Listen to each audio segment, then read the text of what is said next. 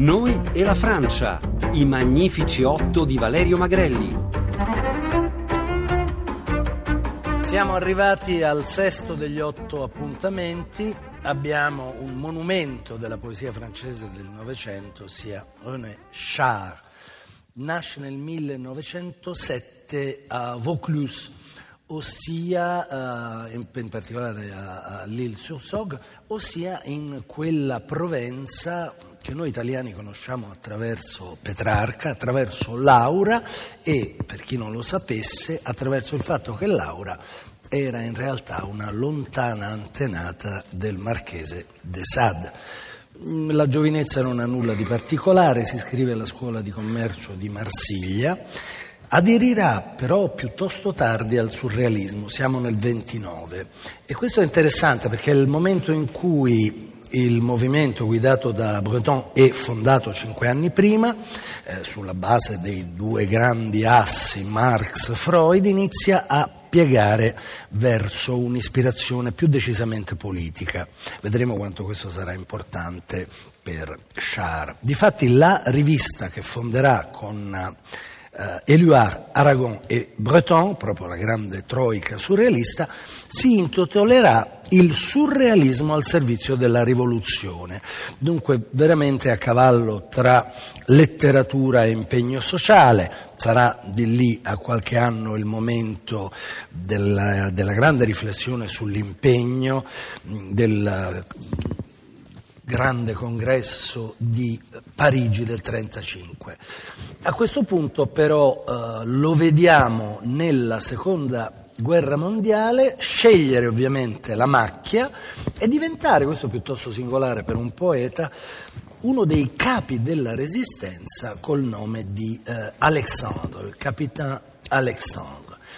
Eh, finita la guerra pubblica ma aveva già cominciato prima una serie di opere che passano inosservate finché nel 1946 appaiono i fogli d'ipnos che vengono tradotti in italiano da un altro grandissimo poeta, Vittorio Sereni.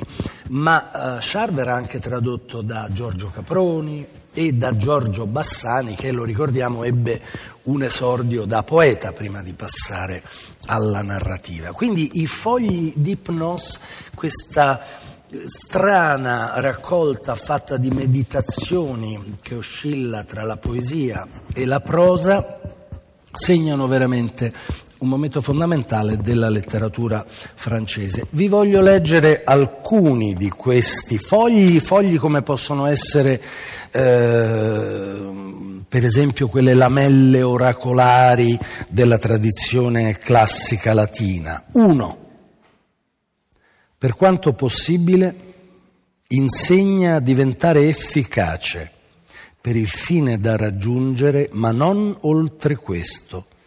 Oltre questo è fumo, dove è fumo è mutamento. 4. Essere stoico è raggelarsi con gli occhi belli di Narciso. Abbiamo censito tutto il dolore che il boia avrebbe potuto cavare da ogni fibra del nostro corpo. Poi, col cuore nella morsa, ci siamo mossi e schierati dove bisogna tenere presente che queste parole vengono scritte appunto durante la seconda guerra mondiale e quando si parlava di boia si aveva davvero questa figura presente. Qui a Perugia, sta, oggi pomeriggio mi è capitato di passare per la strada che porta a San Pietro e di leggere una lapide contro il teutono invasore. Ecco, il capitano Alexandre Char era lì e vedeva morire tanti suoi compagni di lotta, come tanti sono poi i critici, gli scrittori francesi, finiti vuoi sotto i colpi dei nazisti, un nome per tutti Jean Prévost, critico, romanziere e poeta, vuoi da, da Jacob a Fondant nei campi di concentramento. Quindi questo è il clima che vede la nascita di una scrittura di questo genere. 5. Non apparteniamo ad alcuno se non al punto dorato di quella lampada a noi sconosciuta, a noi inaccessibile, che tiene desti il coraggio e il silenzio. Questi dunque i, f- i fogli feuilleux d'hypnose del 46 che danno la fama a questa figura schiva che resterà sempre appartata anche se con amicizie profonde e significative. Sono nomi che lasciano stupefatti. Camus e Bataille, Zara e eh, Williams, e poi tra gli artisti Braque, Giacometti, Nicolas de Stahl e infine tra i musicisti, ovviamente più in là, Boulez. L'altra data centrale nella vita di Char, che morirà nel 1988, venerato come un, beh, veramente come, come un profeta, l'altra data importante è il 1955, quando ha luogo il suo incontro con Heidegger. Eh, sarà una... Mh, mm, Beh, sarà una di quelle convergenze veramente inaudite, particolari, il nazista che incontra il poeta della resistenza. Tant'è vero che si dirà di Char, è un Eraclito, un Eraclito letto alla luce di Heidegger. Nascerà da qui un sodalizio, tanto che Heidegger, ricordo delle splendide traduzioni di poesie del filosofo tedesco curate da Franco Volpi, dal compianto Franco Volpi, Volpi, tanto che Heidegger si trasferirà vicino a, a Il-sur-Sog, intorno al 66 per tenere dei seminari in Provenza. Ecco, questo per far capire quanto particolare sarà poi il destino di un poeta, ripeto, distante, ma proprio per questo amato, sacrale pur nella sua profonda laicità.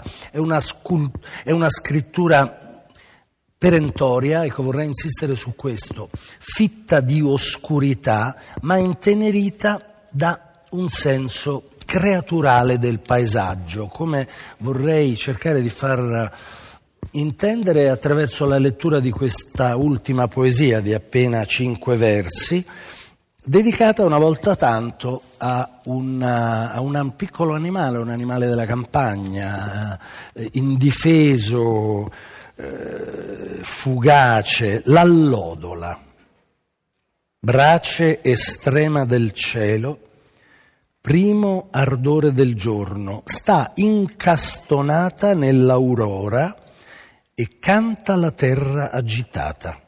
Carillon, padrone del suo respiro, è libero dalla sua strada. Affascinante, la si uccide meravigliandola.